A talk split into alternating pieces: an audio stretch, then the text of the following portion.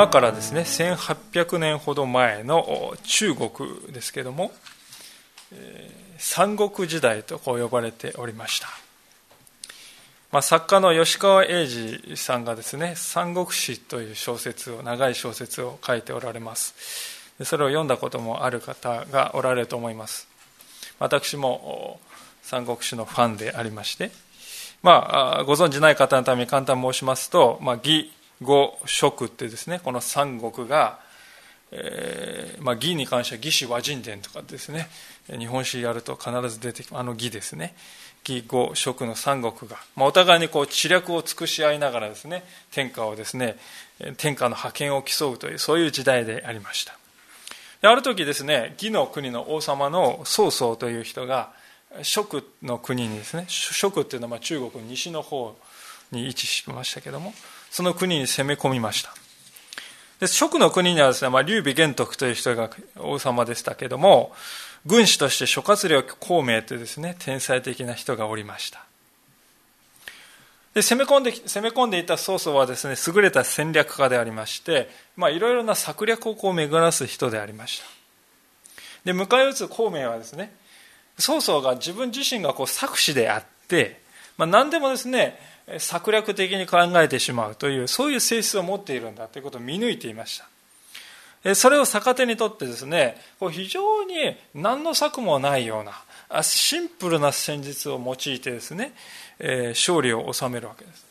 そうそう行くところあまりにもこれは単純すぎる。何か策にあるに違いないといつも考え続けてそして敗北し続けていったというその出来事があったわけです。でそのことからですね作詞作に溺れるというですねことわざが古事にちなんで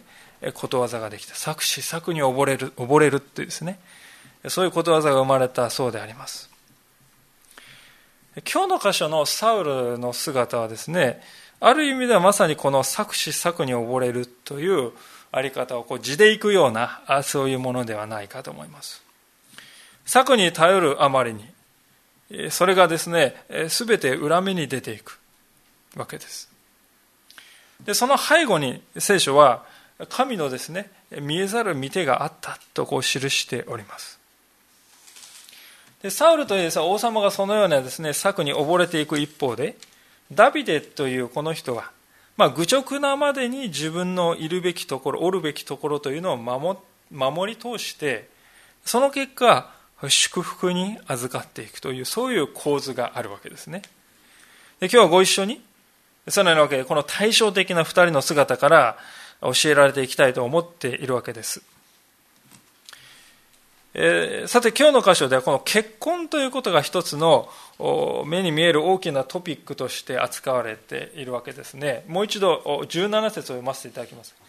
ある時サウルはダビデに言った。これは私の上の娘のメラブだ。これをあなたの妻として与えよう。ただ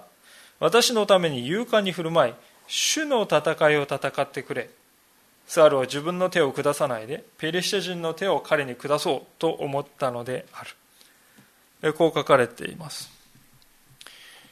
まあ娘をですね王様なんですけども自分の娘も嫁がせるぞとこう約束した。まあそれはもともとはですねゴリアテという巨人をですね中心にこう攻めてきたペリシテ軍。でゴリアテを見るともう身長280センチぐらいという巨人症の人だったわけですよね。でもうイスラエル軍は震え上がってしまって誰もですね太刀打ちできない。で王様はですねあのゴリアテを何とかしろ。倒した者に私我が娘を与えるってこう約束したんですよね。でダビデがですねそこでダビデという人が、まあ、羊飼いの少年だったわけですけどもゴリアテを倒した。見事に王のですね願いを叶えたわけですけれどもじゃあサウルはですね言った通りに約束を果たしたかというとすぐには果たさないんですねダビデがですね人気が高まってくるのですダビデの人気が高まってくるとですね、自分がですね、まあ、ないがそれにされてる。このままではこのダビデという男が私の王座を脅かすものになるのではないか。そんな人をですね、婿として、家族として迎えに入れる。それは非常に危ういってこう考えるわけですよね。でそれでこうためらうわけです。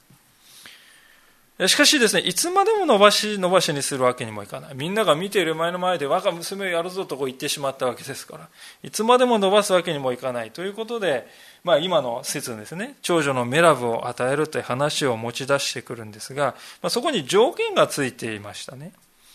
私のために勇敢に振る舞い、主の戦いを戦ってくれ。こう言うんです。あたかもですね、結婚のために、まあ約束したゴリアテ、あれじゃ足りないんですよ。もっと戦果を上げてくんないと。まあそう言ってるのと同じでありますね。しかもある仲介者によりますと、ここで主の戦いって、この主っていうのは太字になっていますね。この太字になっている主というのは、神様のですね、名前が、まあ、私、角谷と言いますけど、神様のですね、名前ですね、が固有名詞として使われている箇所ですね。おそらくヤッハウェっていうですね、名前だった読み方したんじゃないかとこう言われていますけども、この神様の戦いを戦ってくれと言うんですよ。ダビデという人は神様ですね、愛する人でした。神様にですね、本当にどこまでも忠実に従っていこうと、そう願っている人でした。サウルはその愛をですね、利用しているんですね。主の戦いを戦ってくれ。あなた主を愛する人でしょう。じゃあこの主の戦いをもっと戦ってくれ。そういうのであります。ダビデの神様に対する愛を利用してダビデをこう亡き者にしてやろうとこう企んでいるんだというんですねサウルは自分でですね手を下すその勇気はなかったのです何より英雄であるダビデにですね自分が手をですね下して、えー、そんな処刑などしてしまえば人々の心はたちまち自分から離れてしまうだろうそれはできないじゃあどうすればいいんだ？でも彼を婿にして迎えに入れるのも嫌だ。どうすればいいんだ？そうだ敵のペリシテ人だ。ペリシテ人を利用して亡き者にしてやろうとこう考えるんですよね。でもどうでしょうか？ゴリアテが出てきたですね、ペリシテ軍に対して、なんとか勝利できたのはダビデがいたからです。ところがそのダビデを失ってしまうということは、イスラエルという国にとってはもう大打撃であります。大問題なんです。ところがサウルはですね、そんなことは全然考えないんです。彼にとっては国の大事よりも王座の方が大事ということでありますね。で、こういう申し出に対してダビデはどういうふうに応答したでしょうか？それが18節ですが、ダビデはサウルに言った。私は何者なのでしょう？私の家族、私の父の士族もイスラエルでは何者なのでしょう？私が王の婿になるなどとはと。ダビデはあくまでもこう謙遜に、返事するわけです。自分の家族や父の士族ですね、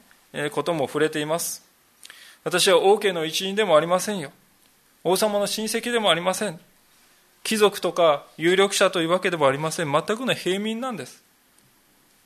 そう言っています。しかし、よくよく考えてみますと、ダビデの前にいるですね、このサウル王もですね、自分はもともとは平民だったんですね。何百年も続くですね、もう有力な王朝のですね、血筋を引いた男、そんなわけではない。ただ神様はある時、あのサウルを王様にしなさい。そのように召されたからこそ、サウルは王様になった、イスラエルの最初の王様になった、それだけであります。ところがダビデは、あたかもですね、サウルが高貴な王であるかのように、そのように接しています。非常に敬意を持って接しています。なぜサウルは、あ、ごめんなさい、ダビデはこういう答え方をするのかというと、サウルという人は、神様が油を注いで王とした、そういう人なんだとわきまえていたからですね。神様が選んだ人なんだ。まあ、まさにそのことのようにダビデはですね、サウルの前で本当に真摯なへりくだりを示したわけであります。ですからダビデという人はですね、神様に対する真実、神様に対する忠誠心を持っていたがゆえに、サウルに従うへり下るわけです。まあこれがですねあべこべになっている人もいたと思うんですよね。つまりこういうことです。王様がサウルなんだから。そのサウル王様は従っている神様？じゃあ俺も従おう。そういうですねあり方の人もいたと思うんですね。サウルの家来にはそういう人が多かったと思うんですよ。自分のことをこんなにね取り立てて用いてくれた目をかけてくれたねありがたい。サウル。そのサウルが、まあ、信じている神様なら間違いない。そういうことで、えー、ついでに神様にも従おうってそういうですね発想です。しかしもしそういうふうに信仰を捉えるとサウルが神様に対する信仰を失うとじゃあ俺もやめたということになるわけですね。つまり信仰というものがこう人に依存した信仰になってしまっているわけであります。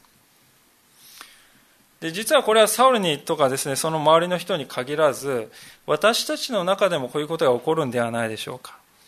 例えばですねこういう感じですね。私が本当に尊敬してですね慕っているあの人あの人本当に素晴らしい人はね。あの人が信じ信頼している神様それは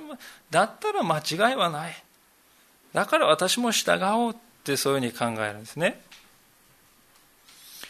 確かにイエス様を信じたばかり神様を信じたばかりの頃はこれでも良いと思うんです。誰もがこういうところを通りますね。あの人が信じる神様本当にあの人は本当に素晴らしい人だ。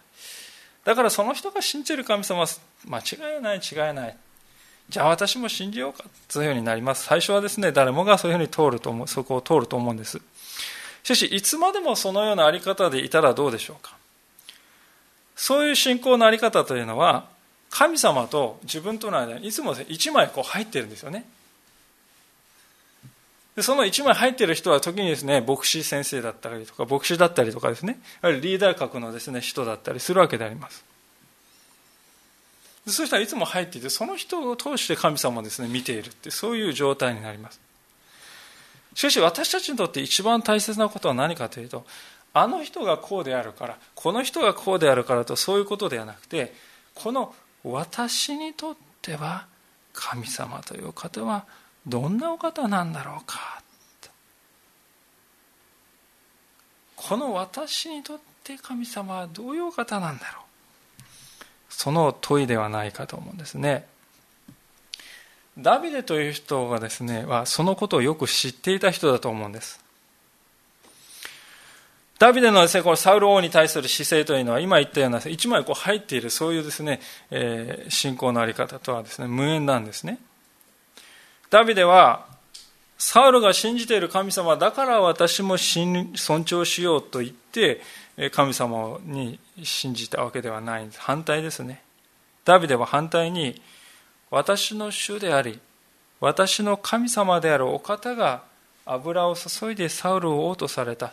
だから私は従うんだとこう考えました。この順序が大事です。まず神様との関係があって、その後にですね、他の関係が来るという、これが大事なんですね。実はこの時、ダビデという人は、密かにですけども、サムエルと預言者が来て、あなたが次の王様になりますと言われて、油をです、ね、頭から注がれて、もう注がれているんです。ですからですね、ダビデはここで、えあなたはもうね、多いから退けられてるんですよ。知らないんですが。次の王様は私なんです。私が油注がれてるんですよ。私こそ正当な王なんですよ。まあ、そんなふうに言い張ることもできたかと思って、まあ、言い張ったらです、ね、国が割れてと内戦状態になったかもしれませんけれども、ダビデはしかしそういうことはお首にも出さない、決して言わないんです。神様はまだこのサウルという人をその座に留めておかれている。どのような理由か私には分からないけれども神様がその座に置いておかれるのならば私はその神様のお考えを尊重する従うそういう姿勢をですね貫いてやりましたですからダビデの人生のですね主語は私ダビデ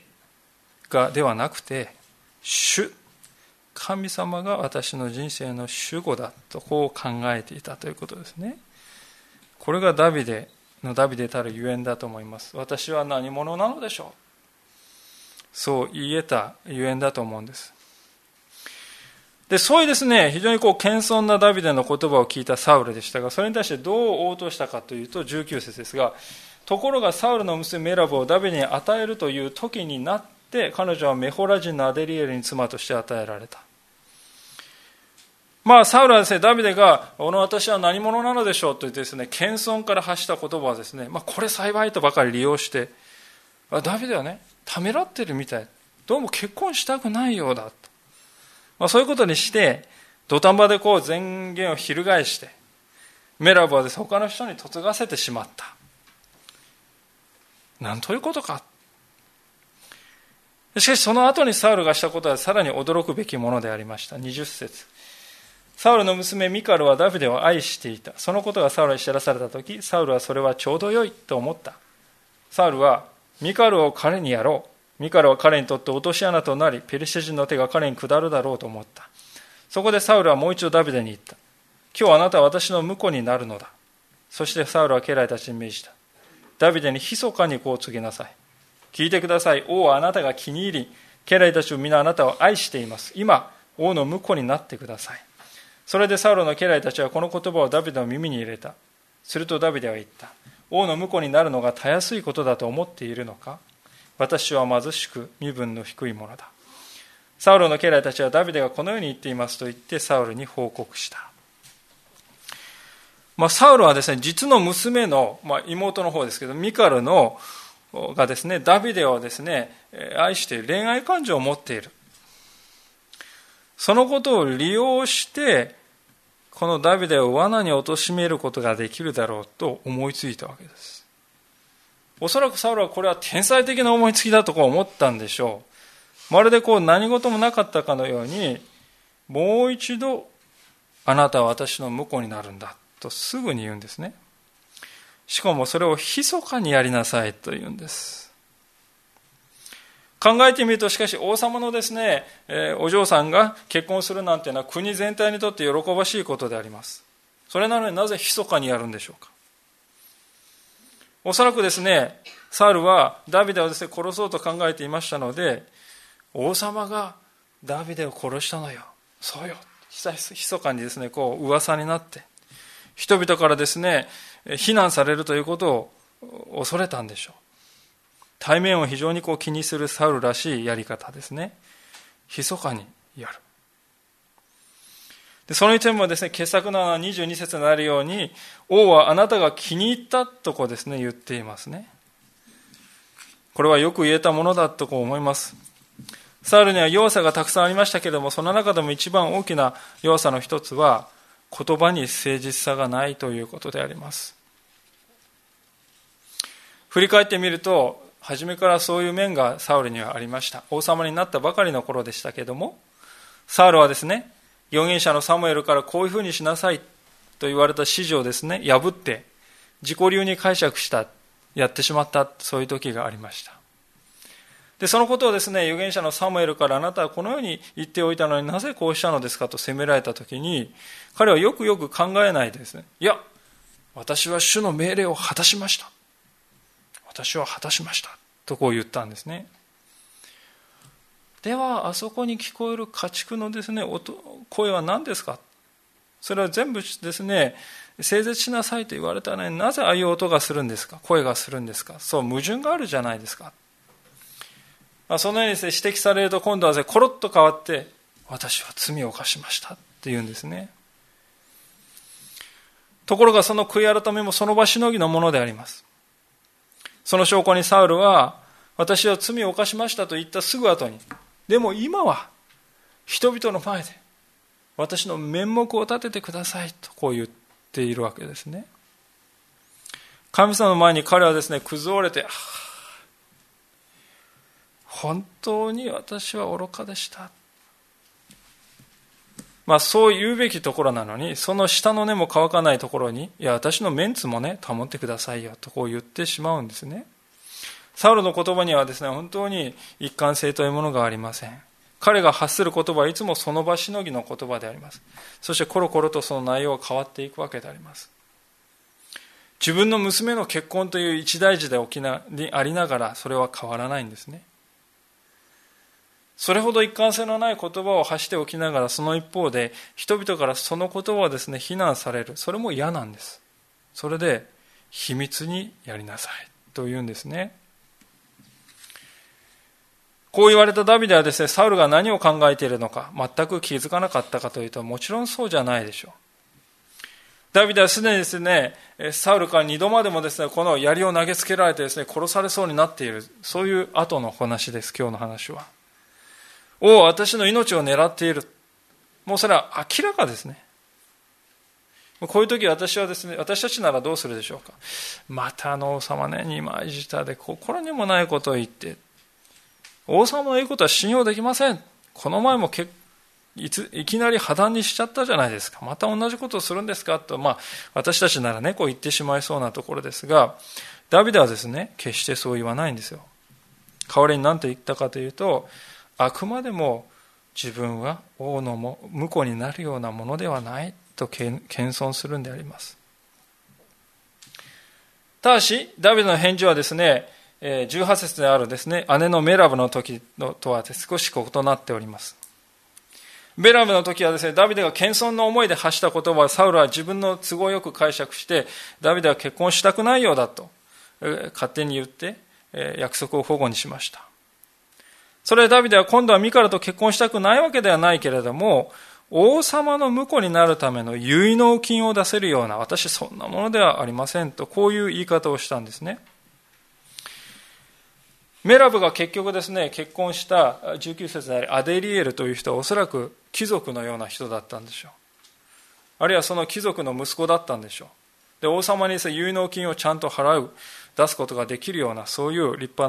な家柄の人だったのかもしれません。ダビデはもちろんそういうわけではない。まあ、決して極貧というわけではなかったと思いますが、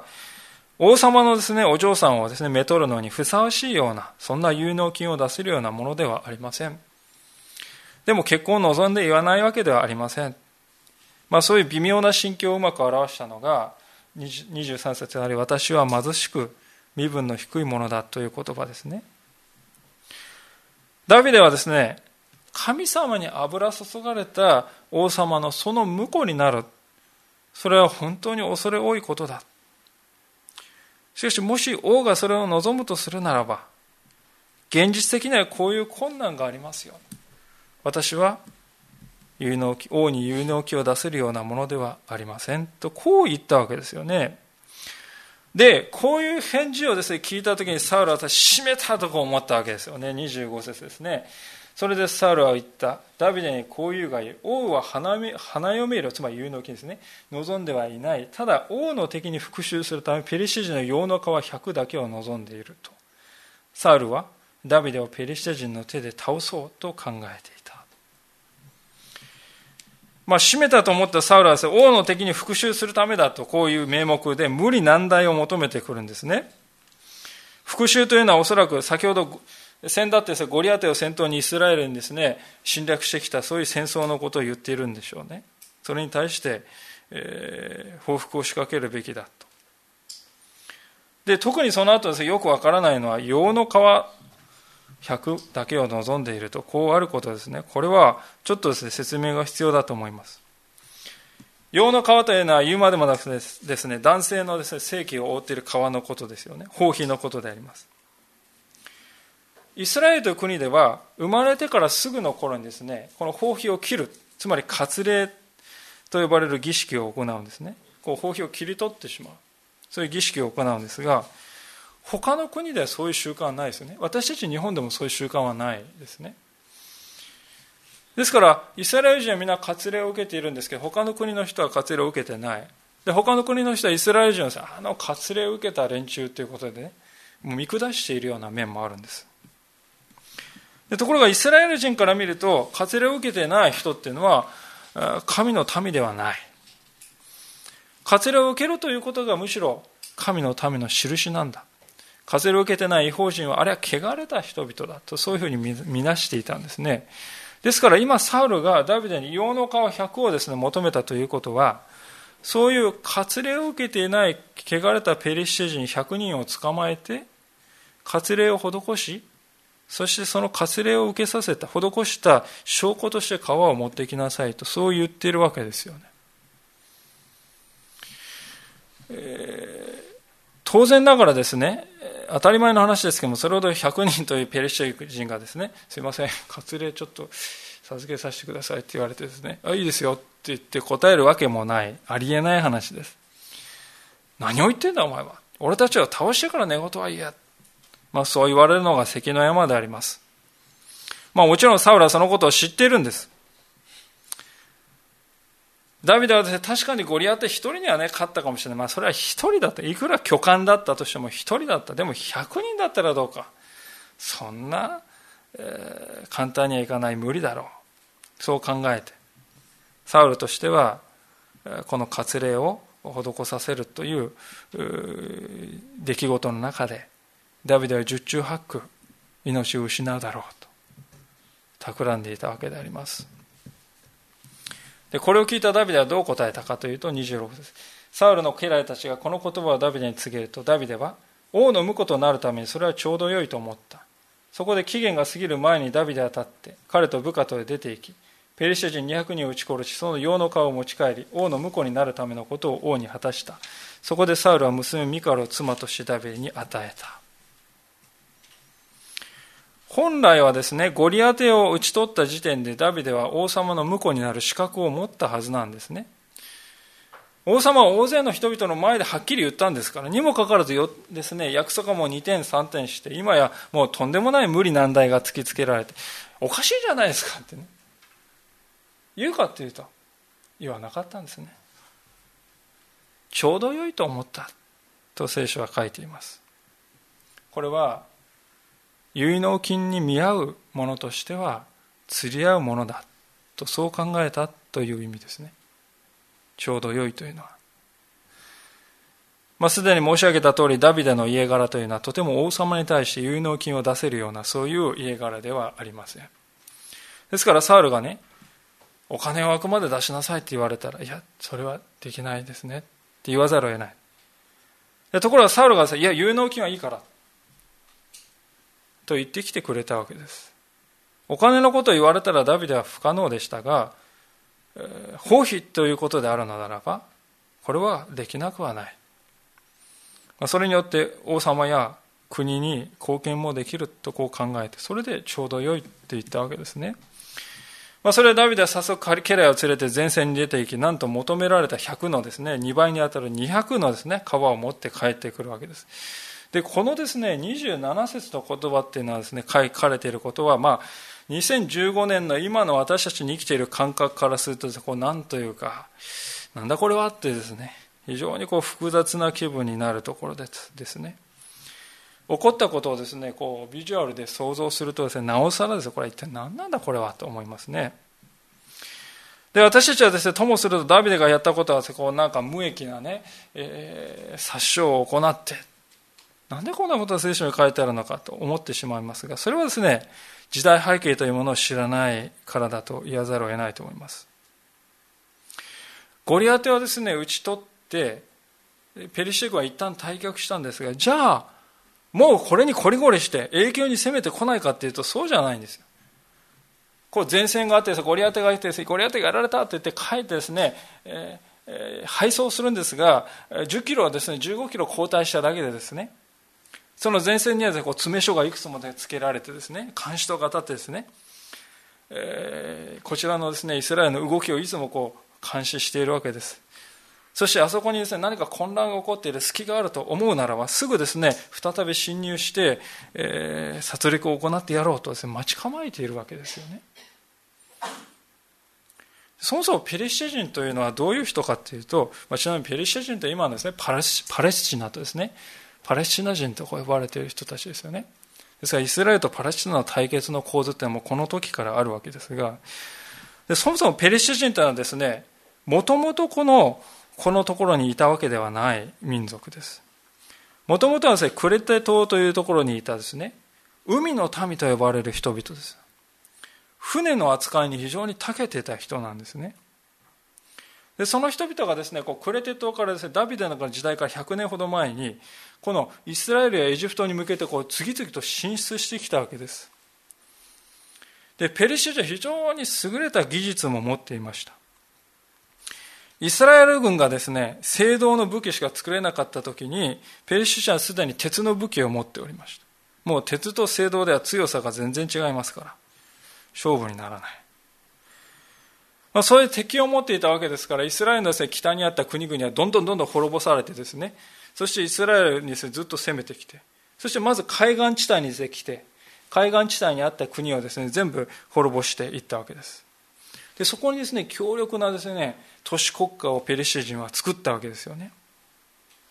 でそこからですね、海沿いから今度山の方に攻めてくるわけです。山の方にはイスラエルがいて、ですからこの海沿いのところから山の方にいつもですね、えー、攻めてきて滅ぼそうと考えているわけです。ゴリアテを先頭にして攻めてくる前回のこの戦争というのはその最たる例でした。イスラエルにとってペリシテ軍がですね、この海沿いの地域を強力に支配しているということは非常に脅威であります。まあ、遠いですね、あのどっかの話じゃないです。わずか10キロの話ですよね。その10キロ先にはですね、戦闘準備を完全に整えた敵が隙あらば伺っているような、そういう緊張感ですね。そういう状況の中に国全体がある。いつ戦争が起こってもおかしくはない。そういう日々をこの人たちは生きていたわけです。ですからダビデが撃ち殺した200人のペリシテ人というのは当然最前線にいる監視兵ですよね。ダビデは彼らと小規模な戦闘を行って勝利したということでしょう。ですから私たちはダビデが無辜の人々を逆殺無意味に虐殺したというような、まあ、そういうふうな単純化をして理解すると聖書をですねの意図を読み違えてしまうと思います。聖書はですね、何を私たちにこのところから教えようとしているかというと、サウルという人が王様であるにもかかわらず、そのようなですね、国を滅ぼそうとしてやってきているペリシテ人を利用して、自分の部下の中で最も忠実であり、最も有能な兵士を、戦士を始末しようと目論んでいたという。そのあり方の方のその問題性を聖書はですね私たちに教えていますサウルはダビデという人は完全に誤解していましたいくらなんでもペリシテ人が100人もいればダビデを戦死させるには十分だ。そしてカモフラージュもできるだろう。戦争で死んだことにすればいいのだ。ところがダビデは100人を求められた。200人をですね撃って帰ってきた。それほどたやすいことであった。自分では良い策を考えたと思ったのにサウルはそのことに気づかない。まさに策士策に溺れるというわけです。28節こうしてサウルは主がダビデと共におられサウルの娘ミカルがダビデを愛していることを見また知った。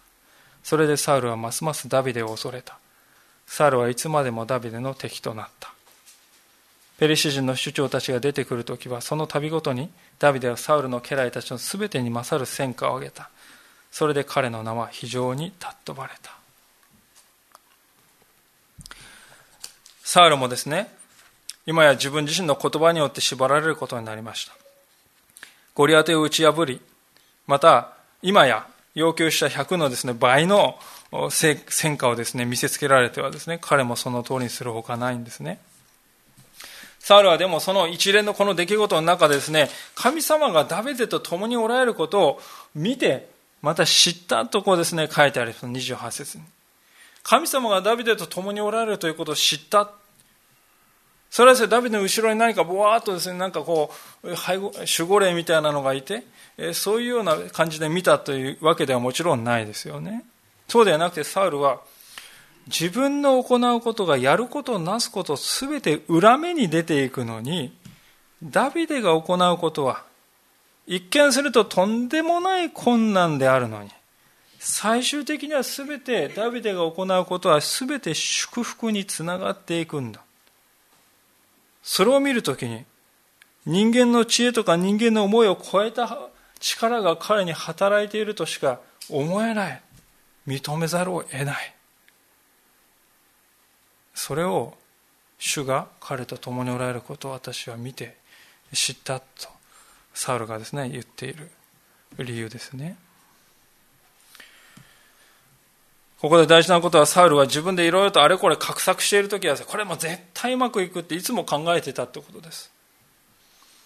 一方のダビデは絶対絶命の窮地に何度も何度も置かれてきたはずでありました。ところがですね、皆さん結果を見たらどうでしょうか。正反対のことが起こるのであります。私たちの人生にもこのようなことはしばしば起こるのではないでしょうか。クリスチャンとしてこの世の中で生きていくということは、時にですね、サウルがダビデに対して仕掛けてきたようなですね、もう陥れる、明らかに陥れるためにやってるんだとしか思えないような仕打ちをですね、私たち受けるってこともあるわけですよ。決して稀ではないと。その時はなんでこんなことが起こるんだと思うかもしれません。しかしその時に私たちが、これも主がなされたことである。すべて主の御手の中にあるのだから、神様を信頼して、今私は私に与えられていることをなさせていただこうと、そういうふうに捉えていくのなら、最終的には必ず、必ず道は開けているのだということですね。信仰者として生きていくということは何がですね、素晴らしいかというと、このようにですね、後から振り返ると、すべてが益と変えられて、私は守られていたのだということがわかるんです。そういうふうに人生を捉えることができるということです。ダビデ的な生き方をするということの幸いはですね、そこに尽きると思いますね。多くの人々が自分の人生を振り返ってはくよくよし私は一体なぜこうなのだかなぜあんなことをしてしまったのだろうかもうそのことにいつまでもとらわれて生きていますがしかしダビデの生き方をするときにそのようなですね過去を振り返るそしてそれにとらわれるということはないなくなるわけですサウロ的な生き方をですね、選び取った場合、私たちはですね、苦労するんです。それは皆さん、サウルの姿を見ていれば明らかではないでしょうか。彼はいつもですね、短期的に見ればこれ絶対いいよねっていうことをですね、やっているんですね。時でも人を蹴落として自分を守るって、それもするんで。それも厭わないんですよ。そういう生き方です。でも、長い目で見ると、そのような人の行うことが全てが裏目に出ていくという、そういう絵がありますね。で、ますますですね、妬みは強くなる。ますます猜疑心が強くなり、ますます心はすさみ、もうですね、本当にこう、負のスパイラルに陥って知ってしまっているのではないでしょうか。その姿を見ることは本当に痛みであります。なぜわからないのだろうか？なぜ穴に陥っていることがわからないのだろうか？傍らでですね、見ていてそう思いますね。まあ、私もそのような友がいないわけではないので、本当に痛みを持って思います。いろいろと考えて、いろいろと自分では最善、短期的には最善と思われることをなさっているんですが、しかし、長い目で見ると本当になぜ彼はと思ってしまう痛みでありますねどうしたらいいのだろうかサウルの姿からやはり私たちは学ぶべきではないでしょうか。29節でサウルはこのような対応をしてしまっています。それでサウルはますますダビデを恐れた。サウルはいつまでもダビデの敵となった。サウルという人はダビデの姿を見て、あ、この人は神様とこの人の共に神様はおられるんだということを認めたんですね。認めたんです。かたや自分はといえばいろいろと考えてですね、策を巡らすんですが、すべて裏目に出ていくという、そういう状態なんです。であるのならね、そういう彼と自分を比べて、それであるのなら取るべき道は何かというとですね、はあ、もう私は自分の考えを一旦捨てて、私も神様の前に降参しよう。そういうことではないでしょうか。サウルはこう祈ったらよかったのではないでしょうか。ダビデをあのように祝福しておられる神様、私は愚かにも自分の思いにとらわれて策に溺れて、自分で自分を追い込み、この心はもはやニッチもサッチもいかなくなってしまっております。はあ、神様、憐れんでください。こんな私を憐れんでください。その祈りを第一歩にすればよかったと思います。歴史にイフはないとこう言いますけれども、もしサウルがそのような一歩を踏み出したならば、私はですね、神様はサウルをもう一度用いてくださったであろうとこう思うんですよ。しかし現実のサウルはその道を選ばないのです。むしろ私はダビデの敵として生きていく。どこまでも彼をですね、追い詰めてやる。どこまでも彼をですね、えー、取り除くことをですね、に邁進してやるぞと。何がその原因かというと、人間を恐れているからですよね。29節あるように、ダビデの存在が怖くて怖くて仕方がないのです。人を恐れるんです。神様を恐れるんではなくて、人を恐れている。それでこのようなちぐはぐな対応しかできない。聖書が私たちに教えていることは、もう自分のこのやり方ではうまくいかないということは薄々分かり感じているにもかかわらず、それでも、それでも神様の前にダメです。これができないですね。降参できないです。それがですね、人の罪の根本的な部分だと思います。もうここまでね、すべてのことが裏目に出ているならもうダメだ、神様。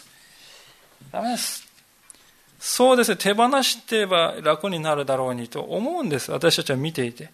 かえってサウルは意固地になって、ますますもう自分というものにしがみついて握りしめていくんです。その姿を見ると私たちは本当に痛々しいですね。あたかも傷だらけで、血を流しながらよろよろと歩いている。ああ、大変だと差し伸べ、手を差し伸べをするんですが、その手も払いのけて、水を一杯どうぞと、水の器もですね、払いのけて、満身創痍で砂漠をのろのろと歩いていく。私はサウルの姿がそのように映ってしまうわけです。彼の姿を見て、ですから私が教えられる最大のことは何かというと、神様の前に謙遜な心を持ち続けていく。それがどんなにか大切なことかということです。それは人生を左右するほどの重要なものだということです。ダビデはサウルから婿になるようにとこう求められた時に18節あるように私は何者なのでしょうとこう言いましたね。ダビデがダビデであるゆえんはですねこのダビデがこういう思いを常に持ち続けたことです。大体ですね人は最初はですね誰もがですねいや私なんかって思ってるんですけども経験を積み人生年を取りですね家庭を築き収入を築いていくといや俺も一発のものになったと思い込みやすい。しかしダビデは私は一体何者なのでしょうこんな祝福に預かるとは私は一体何者なんでしょうかいつもそのような思いをですね持ち続けていったということですもちろんダビデとて失敗はありました。とんでもない失敗がありましたしかしその失敗した時にもう一度私は一体何者なのでしょう？というところに彼は帰ってくることができたんですよね。